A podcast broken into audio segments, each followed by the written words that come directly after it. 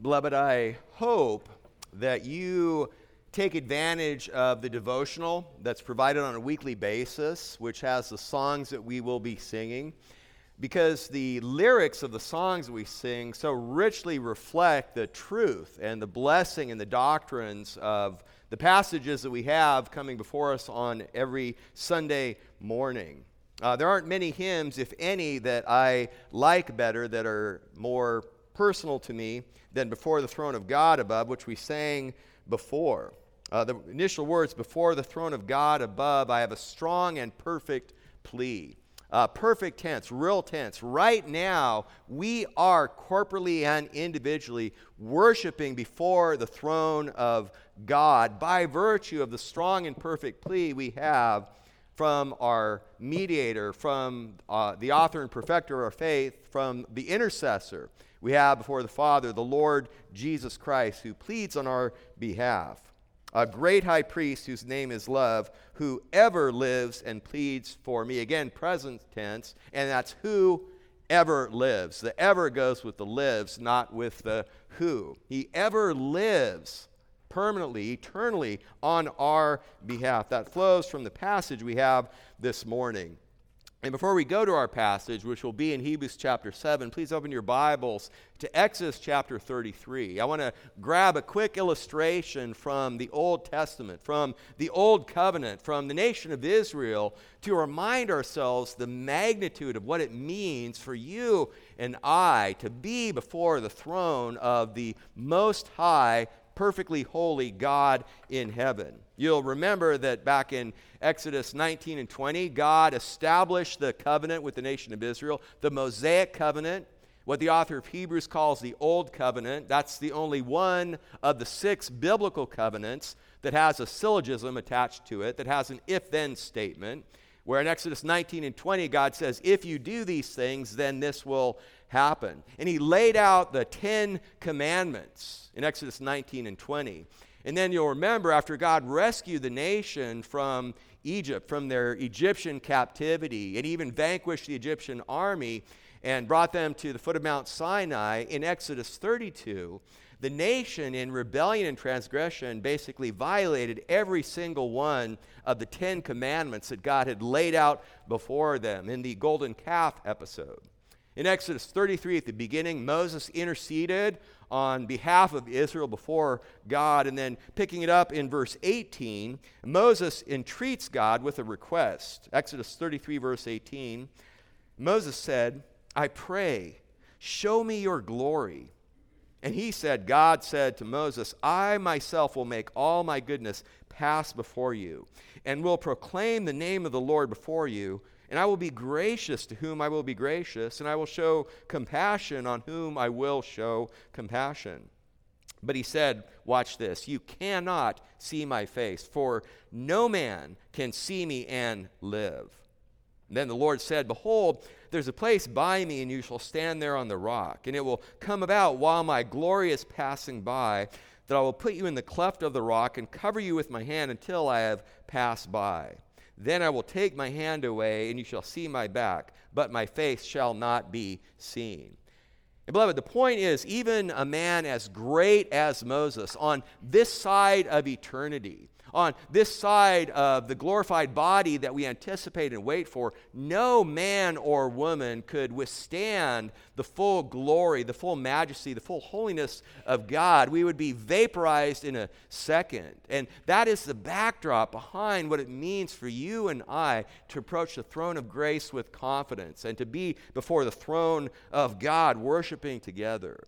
Please now turn over to Hebrews chapter 7. Our passage this morning are verses 20 through 28. And we know that in Hebrews, God opened up this magnificent sermonic epistle with pointing to Christ as, in a sense, the final prophet. He's the final word of God. He is a fulfillment of the prophet who had come that he had told even back to Moses in Deuteronomy. And we know also that the author of Hebrews has brought out the fact that not only is Jesus the Son the prophet, he is also king. He's King Jesus.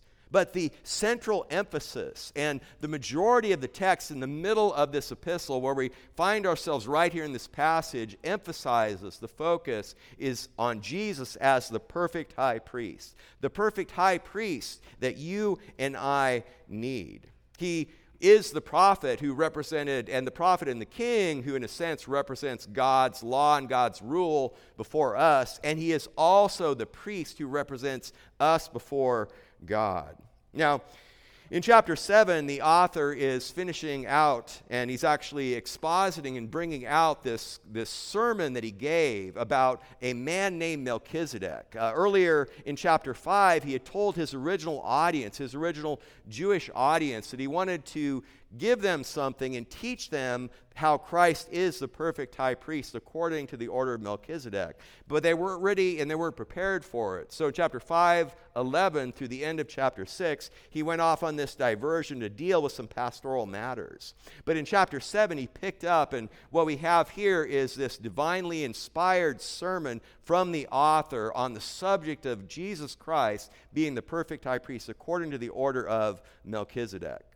In the first 10 verses, the emphasis and the focus is on the man Melchizedek. That this man, this man of mystery that appeared in Genesis 14 in three verses with Father Abraham, that he was greater even than Father Abraham. And so the focus in the first 10 verses again here is on the man Melchizedek. And because Melchizedek is greater even than Father Abraham, therefore Jesus, who is a high priest of the new covenant, is greater than the previous high priest in the old covenant that God had established even with the nation of Israel through Aaron and the Levites. And then in verses 11 through 19 that we looked at last week, it's kind of a transition focus where he moves from the man Melchizedek to the priesthood of Jesus. You see the word, we see the word Melchizedek, the name Melchizedek, twice in the first 10 verses, four times in verses 11 through 19, but he's transitioning with more of the focus on the priesthood. Now,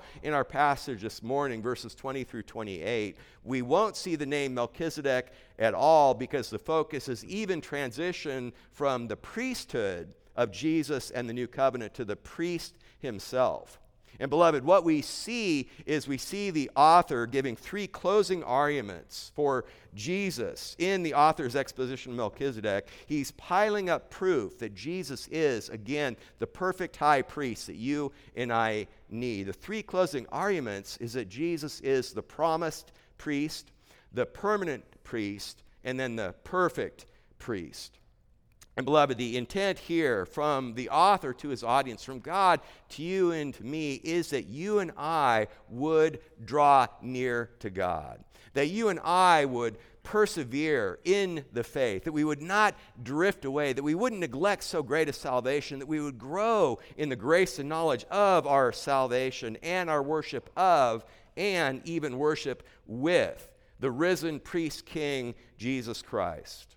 Let's look at the first closing argument in the author's exposition of Melchizedek, namely that Jesus, the Son of God, is the promised priest. And what the author does here, he continues what we've seen through the whole epistles. He continues his contrasting comparison. The thrust of the entire letter is that the new is superior to the old, the new covenant, the new blood, the new mediator is superior to the old covenant, the old blood, the old mediation that took place. And that's why he begins, look at verse 20, and inasmuch as it was not without an oath. So we'll pause there for a second. That might offend some of the ears of our English professors in the English language, but a double negative in the Greek is allowable. We could rephrase this as we would put it in our English, saying, inasmuch as with an oath. Inasmuch as with an oath, oath, and then he breaks into this parenthetical statement in verse 21. Now, what we'll look at, though, is the word oath. And the word oath here brackets our passage. He begins verse 20 with an oath, and then in verse 28 at the end, we also will see oath again. If you were here last week, or if you even look at verses 11 and verse 19, he, the author brackets verses 11 through 19 with the word perfect. Now he brackets verses 20 through 28 with an oath. And then also, so you know where we're going at the very end, there's an outer bracket, which is getting back again to the subject of perfect. So, perfect in verse 11, perfect in verse 19, and then perfect again as the final culmination in verse 28. But the word oath is what we're focusing on here. He is the promised priest. Uh, we've seen the word oath twice in chapter 6. We see it four times here in chapter 7. And beloved, understand this the Bible and even the Bible and even the account of church history could be understood in a simple fashion as mainly describing God doing what he said he would do. We know that when God says something, that settles the issue. When God says something, that is very true. But God, in a condescension demand for our benefit, for our encouragement, will at times add an oath uh, basically a swearing by himself to his word. So, back in Hebrews 6, as I mentioned before, we see the word oath there eh, twice, and the oath he's talking about there was an oath, a promise that God gave to Abraham. God had told Abraham, the word from God came to Abraham all the way back in Genesis 12, where he told Abraham that he would have many seed, he would have a huge number of descendants, and that God would give Abraham's descendants this promised land, and that all the nations of the world would be blessed by that. So that was the word of God to Abraham. But then in Genesis 16, as Abraham was aging, for the benefit of Abraham's weakness and to strengthen his faith, God gave him an oath, gave him a promise. Look at chapter 6 here in Hebrews, verses 16 and 17. Men swear by one greater than themselves and with them an oath given as confirmation is an end of every dispute. Verse 17, in the same way, God, desiring even more to show to the heirs of the promise the unchangeableness of his purpose, interposed with an oath.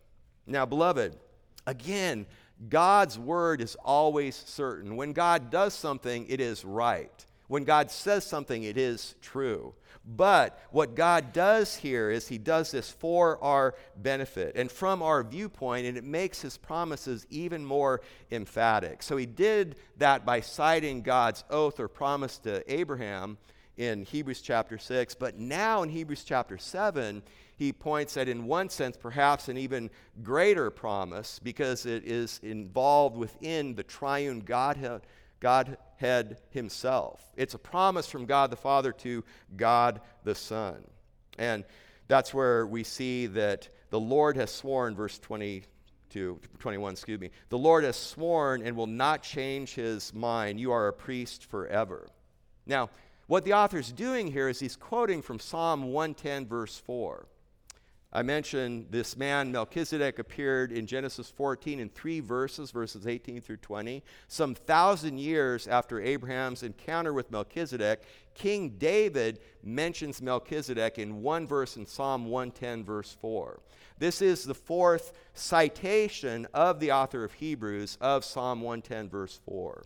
He did it in chapter 5, verse 6, chapter 6, verse 20, and chapter 7, verse 17. In fact, look back just a few verses to verse 17 here in Hebrews 7. We read the words, and we looked at this last week. It is witnessed of him, you are a priest forever according to the order of Melchizedek. Now, what's interesting in that citation and the previous two the author of Hebrews cited only the second portion of Psalm 110, verse 4. He didn't cite the entire passage, he didn't cite the beginning. Psalm 110, 4 in its entirety reads, The Lord has sworn and will not change his mind. You are a priest forever according to the order of Melchizedek.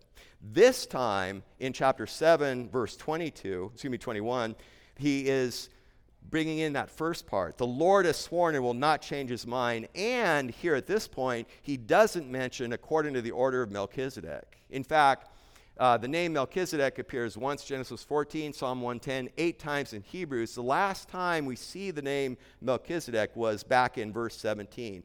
All this to say that as this is the Word of God, as God is bearing along the author, but even in the human author's brilliance behind this, as part of this transition from the man Melchizedek at the beginning of chapter 7, this transitional section, verses 11 through 19 in the priesthood, now the focus again is on the priest, the promised priest. That's why he doesn't even mention the name Melchizedek again, because as great and as significant as Melchizedek was, he was but a shadow. The focus, the intent is on the substance. And what we have is the concluding focus, the priest. So much more, look at verse 22. So much more, so much the more also, look at what it says. Jesus has become the guarantee. Beloved, in his focus on the priest, Jesus is your mediator. And what he says here, he is also your guarantor. Uh, the word is translated in the New American Standard as guarantee. We could also understand it as the guarantor. It's actually the only appearance of that Greek word in all of Scripture. But that Greek word appeared in many different legal documents in ancient times. And again, this could be guarantee or guarantor. What the author is bringing out here is the whole idea of a priest being a mediator. When you think of having a divine mediator, what a glorious, blessed thought. What blessed assurance that is. But in some very real sense, it's even better to have a divine guarantor, to have a divine guarantee, buttressed, strengthened upon the rock of the foundation of the Word of God, and not just the Word of God, but the oath of God Himself. That is what is behind this promised priest, Jesus, that He has for us here. And this idea of God being a surety, of God being a guarantee, while I indicated this one word doesn't appear anywhere else in Scripture, the idea can be found elsewhere. For example, Psalm 119, verse 122, the psalmist writes, Be surety, be a guarantee for your servant for good. Don't let the arrogant oppress me. Or the prophet Isaiah, Isaiah 38, verse 14, he is lamenting his weakness before the Lord and pleading with the Lord on his own behalf. He says, Like a swallow, like a crane, so I twitter. I moan like a dove. My eyes look wistfully to the heights, O Lord. I am oppressed. Be my security. What the author of Hebrews brings out is that Jesus Christ, the promised priest, is your security. He is your guarantee. He is the guarantor of your salvation. And at the beginning of verse 22, those words, uh, so much the more also, these are repeated words of infinite contrast. This is, in a sense, and this kind of violates my engineer's brain, but it is the measure of infinity. So much the more also, as wonderful and as great and as good in its purpose of the law and of the old priesthood. So much more so, infinitely more so, is right and appropriate and is the blessed assurance of the new covenant and the new priest. And again, a mediator is good, a guarantor is that much better. And what, look at the text, what is he the guarantor of? What is he a guarantee of? A better covenant. Now, this is the first mention of the word covenant in Hebrews. Uh, you may have heard me as I've been preaching through here, I've talked about the Old Covenant and the New Covenant, and that's behind the doctrine that we've read here. But this is actually the first appearance in Hebrews of that word, but it's the first of 17 references of covenant. From this point forward, from 722 through 1324, the idea of the covenant becomes a central part of this letter. In fact, so much so, even though we're a little bit past the midpoint section of the book, the idea of a covenant is so central to the importance of this whole epistle. Some commentators have called this epistle to the Hebrews the epistle of the covenant because it's right at the center. Now, Another thing to understand is the word, the Greek word translated covenant here, could also and should also be understood as a testament. It's a covenant, it is a testament. And it's interesting because we understand that the nation of Israel, the original Jewish audience, in fact, Christ himself, the Bible they had before God wrote the New Testament was what we call the Old Testament. And Jesus himself referred to the Old Testament as the law and the prophets. Another place he talks about the law, the prophets, and the Psalms. We, in our Bibles, on this side of the completion of the canon of Scripture, we have two parts. We have 39 books and 27 books the Old Testament and the Old uh, excuse me, the Old Testament and the New Testament, the Old Covenant and the New Covenant. And the very word covenant that we see here in verse 22, that's the word from which you get in your Bibles the Old Testament and the New Testament. It's the same word. That is the strength and the weight of what the author is bringing out here. And there are, to understand the thinking of the audience, and in our right interpretation as good students of the word, I mentioned this once earlier in the sermon. There are six biblical covenants. There are five unilateral eternal covenants, and there's one bilateral temporal or temporary covenants. And one simple rule that is good to help us when we go to Scripture is if God calls something a covenant, then we should call it a covenant. Um, we, we, shouldn't, you know, suck covenants out of our thumb and make them up. And if you come from a different perspective, I say that with complete love and respect. This is an intramural discussion. But in the Bible, there are five biblical unilateral eternal covenants where basically God says, I will do this thing. There's the Noahic covenant, the Abrahamic covenant, the priestly covenant, the Davidic covenant, and the new covenant. The one bilateral temporary covenant is the Mosaic covenant that, again, God established with Israel in Exodus 19 and 20, and that Israel immediately broke in Exodus 32 and the rest of the time. So the point is, and the main covenant, the main old covenant that the author would be thinking of here and the audience would be the Abrahamic covenant. And one could ask the question what could be better than the Abrahamic covenant? What could be better than God promising Abraham that he would give him multiple seed, multiple descendants, that as the stars of the heaven and the sand of the seashore, so great would be the number of his descendants, that he would give him a land, and that he would bless all the nations. What could be better than that covenant? Simply put, a covenant that saves you, a covenant that has the forgiveness of sin, because in the Noahic, Abrahamic, priestly, and Davidic covenant, there's no provision for the forgiveness of sin. It is only in the new covenant where you see the forgiveness of sin. And all the promises that God gives in the other four unilateral eternal covenants are based upon and made possible by fulfilling of the new covenant. So turn, for example, to Jeremiah 31 to get just an understanding of the significance of what of how we should approach the text and what the original audience even was thinking. Jeremiah 31, beginning in verse 31, this is God speaking to the nation of Israel. He says, Behold, days are coming, declares the Lord, when I will make a new covenant with the house of Israel and with the house of Judah, and not like the covenant which I made with their fathers in the day I took them by the hand to bring them out of the land of Egypt. And that would be the Mosaic covenant, Exodus 29 and 20. Verse 32 here, my covenant which they broke although I was husband to them, declares the Lord. Verse 33 But this is the covenant which I will make with the house of Israel after those days, declares the Lord. I will put my law within them and on their heart. I will write it. And I'll pause there for a second. I'm emphasizing, you see all these places where God says, I will, I will, I will? These covenants that I mentioned before are basically coming from God and His sovereign good plan. And end of verse 33 I will be their God, and they shall be my people. And they won't teach again each man his neighbor and each man his brother, saying, Know the Lord. For they will all know me, from the least of them to the greatest of them, declares the Lord. For, watch this, the end of verse 34 I will forgive their iniquity, and their sin I will remember no more.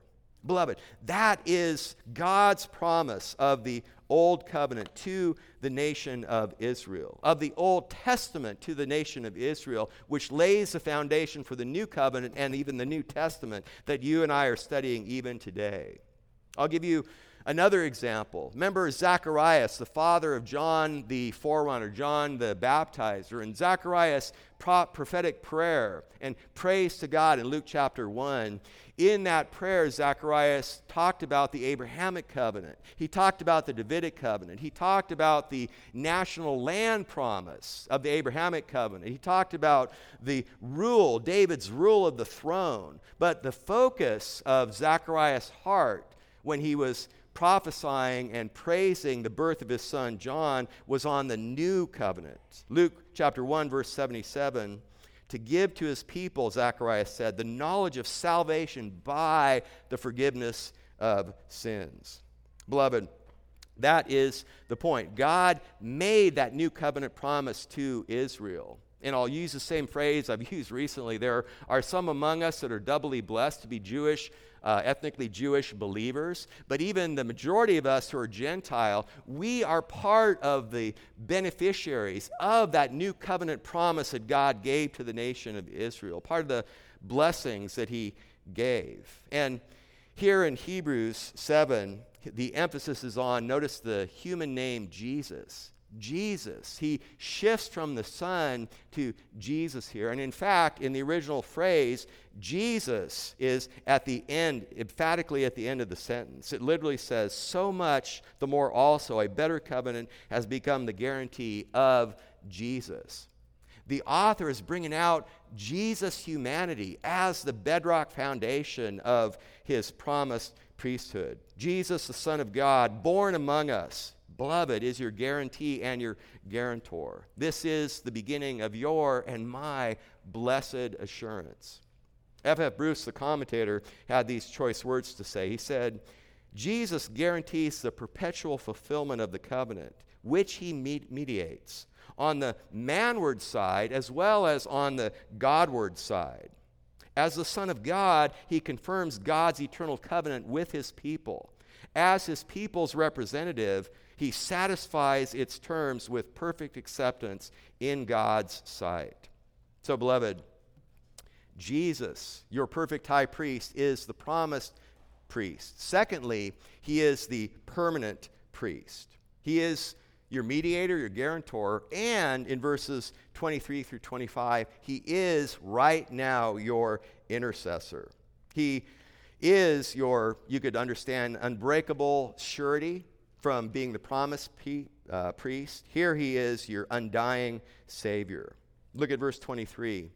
The author brings out another contrast, and he says, And the former priests, on the one hand, existed in greater numbers because they were prevented by death from continuing, but he on the other hand. So we saw this on the one hand and on the other hand contrast back in verses 18 and 19. There, the contrast w- was between the setting aside of a former commandment, a setting aside of the ceremonial part of the law of the Aaronic priesthood, and on the other hand, a bringing in of a better hope. The contrast here is the former priests, who, on the one hand, part of their problem was they kept dying. Uh, the uh, Jewish historian Josephus, the Greek, Greek is he Jewish Greek or Greek? Anyway, Josephus, the historian, calculated that there were 83 priests, 83, excuse me, high priests in between Aaron and the destruction of the temple in AD 70. But the contrast here is between the plural and the singular between the temporal and the eternal. That is the great, that is the infinite contrast. But he, on the other hand, watch this, because he abides forever.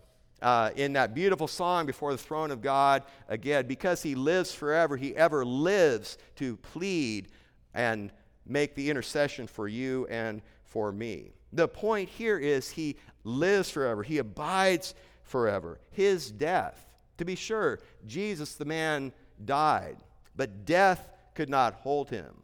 The grave could not conquer him. Therefore, his death was not the final act. His death was eclipsed by his resurrection, by his victory over the grave. And it is because of this, look at again the text, because he abides forever, he holds his priesthood permanently, unchangeably. It's, it's un, violated, it's inviolable. The idea is that his priesthood is not capable of being violated, released, destroyed, cut off, abrogated, canceled in any way, shape, or form. He ever lives to plead for you and for me.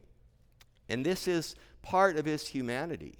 He is, we know, he was 100% God, is 100% God, and will always be 100% God. Now, in his incarnation, he was 100% human and is 100% human and always will be as well. Two natures. And what the author has already brought out was the emphasis of his humanity. In chapter 2, verse 18, beloved, because Jesus is human like you, he is able to help you in 2:18. In chapter 4 verse 15, because of his humanity, he's able to sympathize with you and with me. Here in verse 25, the author moves from his ability to help and his ability to sympathize to his ability to save.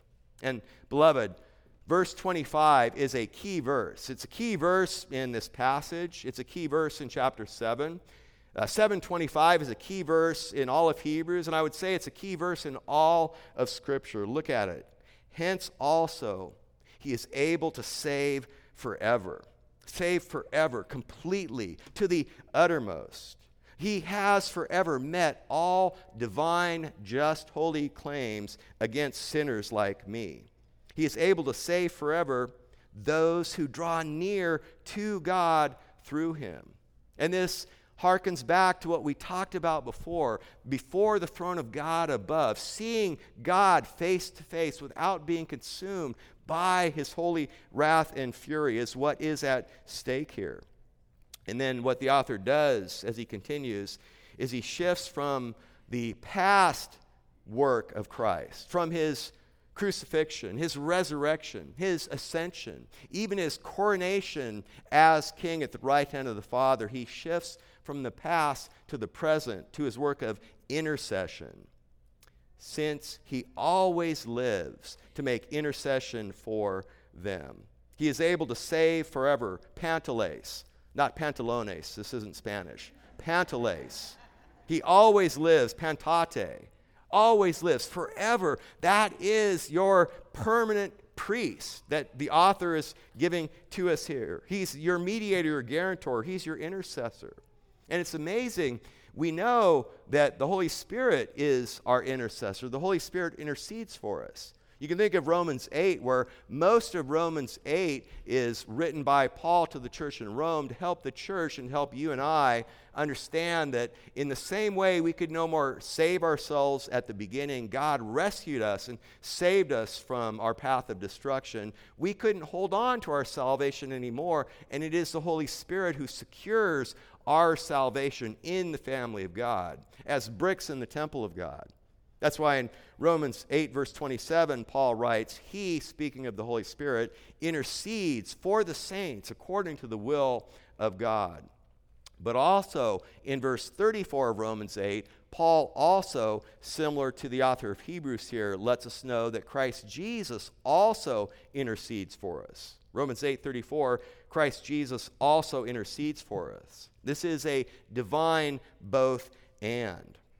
And this is flowing from not just new revelation in the New Testament and the New Covenant, but even in the Old Testament, the Old Covenant. The prophet Isaiah prophesied this in his great suffering servant chapter of Isaiah 53. Verse 12, Isaiah says, this is God speaking of Jesus, the man, I will allot him a portion with the great, and he will divide the booty with the strong, because he poured out himself to death and was numbered with the transgressors. Yet he himself bore the sin of many and interceded for the transgressors. That's what Isaiah prophesied, and that's what the author of Hebrews tells us he is doing right here, right now. Charles Spurgeon, the Prince of Preachers, brought out this element and this dynamic, even in the context of the mighty sacrifice that Jesus provided on our behalf to satisfy the holy justice and to propitiate, to quench the wrath of a holy, just God. Spurgeon said this quote, The curse of the law was not easily taken away, In fact, there was but one by one way whereby it could be removed. The lightning was in God's hand, it must be launched. The sword of God's wrath was unsheathed. Divine justice must be satisfied. Vengeance must be ready. Vengeance must fall. How then is the sinner to be saved? The only answer is this the Son of God appears and he says, Father, launch your thunderbolts at me. Here is my breast. Plunge the sword of justice here. Here are my shoulders. Let the lash of vengeance fall on them. Thus, Christ, our substitute, came forth and stood for us, the just for the unjust. Watch this. So that he might bring us to God. Beloved, He's the perfect mediator, guarantor, and intercessor for you because he combines Godhead and manhood perfectly in his own person. And, beloved, your pathway through this world is provided for, cared for, and protected by Jesus. Your, Jesus, your enthroned and seated priest king. He is your enthroned seated priest king is the one you come to and the one you come through. That's the message of him being your promised priest and your permanent priest. And then finally, the third and closing argument in the author's exposition of these great truths is Jesus is the perfect priest in verses 26 through 28. Uh, these three concluding verses have been called by some the great hymn to the high priest. And what the author does here is he finishes his exposition of this meaty topic of Jesus being a high priest forever, according to the order of Melchizedek, by citing the person of Jesus and the work of Jesus, namely the sinlessness of Jesus and the sacrifice of Jesus, of the Son. The first is his person, his sinlessness. He is the sinless one. Look at verse 26. For it was fitting that we should have such a high priest. When he says there at the beginning, for it was fitting, he's saying it was fitting for God in his holiness, God in his grace, and in his mercy, and in his patience, and his long suffering. Perfectly fitting for us. It was fitting for us in our need, but not in our merit. It's a reminder that we deserve nothing but justice. And we deserve nothing but judgment. It is God's grace and mercy. And because He is graceful and merciful, it is fitting that you and I would have such a high priest. And then He describes Him holy, innocent, and undefiled. This is a comprehensive picture of Jesus in His purity. He is inherently pure. That's that first word holiness. He's inherently pure in his nature, and he remains pure in all his contacts. Uh, the word translated holy here is hosios. The normal Greek word that's translated as holy when you see it in the New Testament is hagios. And that describes more the, our position as holiness. And just that's part of the inherent nature of God Himself. The word hosios, especially when describing Jesus, to be sure, has a big part of his nature, but it has kind of more of an element of being unpolluted, unstained. Uh, for example, Paul used this word when he wrote to Titus in Titus 1, verse 8, in describing the qualifications and characteristics of godly elders. He said, I want the men in every, or excuse me, he says, they should be hospitable, loving what is good, sensible, just, devout. Same word, self controlled. Or maybe to help us even understand a little better, there's a picture that we get from 1 Timothy 2 8, where Paul says, I want the men in every pray, place to pray, lifting up holy hands, same word without wrath, wrath or dissension, with unpolluted hands. So, what the author of Hebrews is describing here is Christ is inherently pure in his nature, which reflects itself out in his behavior, and that takes us from his holiness to his innocence and his undefiled. He's holy, he's innocent, meaning un or excuse me, non-evil, and he's undefiled, unstained, free from being deformed and deba- debased. So the author is strengthening his sinlessness. He's undefiled, unsoiled, unstained, uncontaminated. He does no evil. And these latter two also bring out the element that no evil touches him, though he came in contact with sinful people. He encountered Satan in the wilderness. He touched the leper, and the leper was clean. He experienced death himself, the Son did, but death could not hold him. He's the holy flower of deity, God manifested in flesh. He is perfectly pure, holy, innocent, and undefiled. And earlier in the letter, as we even saw her before, the author emphasized his identity with us in chapter 2, chapter 4, and even here as well. His identity with us, with his brethren. But now he shifts his focus to emphasize his not his identification with us, but his separation from us. He continues, he is separated from sinners. So, this is another divine both and. Jesus both receives sinners into his presence thieves, beggars, prostitutes, scribes, and Pharisees with satanic pride. He entertained and received these people into his presence, but he was not touched and stained. He was separated from sinners. He received sinners and he was separated from sinners. God wants you and I to know, beloved, you and I, dear friend, to know that He is like other men. He's like other people, other women. He stands with other men and women, and He stands completely unique above them. His sinless person sets him apart from all other men and women. And that's why the end of verse 26, he finishes, and exalted above the heavens. In his humanity, he is exalted above the heavens. The author said the similar statement back in chapter 4, verse 14. We have a great high priest who's passed through the heavens, Jesus, the Son of God. So, that is his person, his sinlessness. Finally, he wraps up, the author does, with his work, and that is his sacrifice.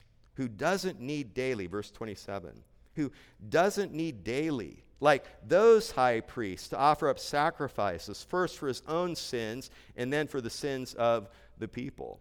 And this is a recapitulation of what he's taught before. Back in chapter 5 at the beginning, he was letting us know that the high priests in the Aaronic priesthood, even as God had ordained them, they had a purpose, but they were also beset with weakness. So before they could offer sacrifices on behalf of the rest of the people, they had to offer up sacrifices on their own behalf because they also were weak, they also sinned. But not Christ. Christ doesn't have to do that. Their problem was they kept dying. The problem here is they kept sinning. But because of this, at the end of verse 27, because this he did once for all when he offered up himself. This is the first explicit mention in Hebrews that Jesus Christ was not just the priest offering the sacrifice, but he was himself the very sacrifice himself. This is the first explicit reference of that, but this will be elaborated extensively in chapters 8 through 10 and this once for all. What a key phrase. It's finished. Nothing can be added to it, nothing can be taken from it. One man died for all, once for all. He died for all, Jew and Gentile, male and female, weak and strong, old and young, rich and poor, educated and uneducated, black, black, brown, white, yellow, red, ad infinitum beloved. One died for all, once for all. And then, I'll take that as an amen. And then a final summary in verse 28, a final contrast between the law and an oath, between the lesser and the greater. For the law appoints men as high priests who are weak. Understand this the author's point here is not to emphasize and belittle the ineffectiveness of even the priests, and it's certainly not to belittle the law. The law, the Old Covenant, was not bad. The law, the Old Covenant, was good. It served its purpose. It, we could say it this way the law faithfully demonstrated God's forbearance. The oath perfectly secures God's forgiveness. The law faithfully demonstrated God's forbearance of sin, him passing over. But that was all pointing towards forward to the work and sacrifice of Christ, so that God's oath, God's Father's oath to God the Son in his humanity, that there would be a perfect and complete securing of the forgiveness of sin. And there's a big difference between forbearance and forgiveness. But the word of the oath, the author finishes, which came back after the law appoints a son. And we see here the author moves from the human name Jesus back to the Son, appoints a Son made perfect forever.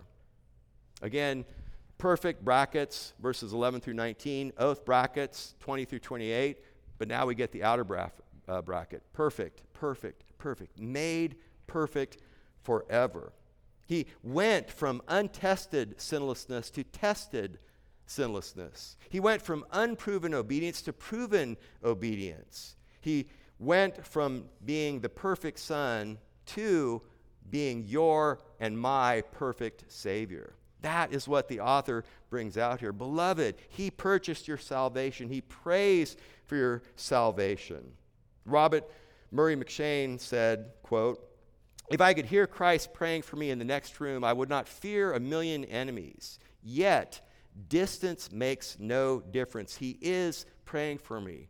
Dearly beloved, Jesus Christ, the, your mediator, guarantor, intercessor, author, and perfecter of your faith, is praying for you and for me right here, right now. He purchased your salvation. He prays for your salvation. He protects your salvation so that you and I would persevere in the faith. This is the great doctrine of perseverance of the saints coming from the divine side and by way of application coming from our side. That is the great joy. That is the great blessing. That is the great message of the central theme, central message of the book of Hebrews. Please join me, beloved, as we go to the Lord in prayer. Lord God, we praise you and thank you. Lord, we again praise you and thank you as a holy, righteous God. We thank you, Lord God, even that you don't tolerate sin, and we are eternally grateful, God, that you provide a way of escape. And even now, Lord, as as I pray, as we pray together, we pray that the incense of our prayers, as they waft upwards beyond the veil into the very throne room of God, that they are intermingled with the fragrant incense and aroma of the prayers of our perfect, permanent, and promised high priest, the Lord Jesus, even in your presence. Lord, truths that are just staggering for the mind to comprehend. Be with us, God as we worship you. Be with us as we fellowship. Be with us as we take this message of salvation and forgiveness of sin to a lost and dying world. It's for your glory and for your honor, Lord Jesus, that we pray, we sing, we do all these things. Amen.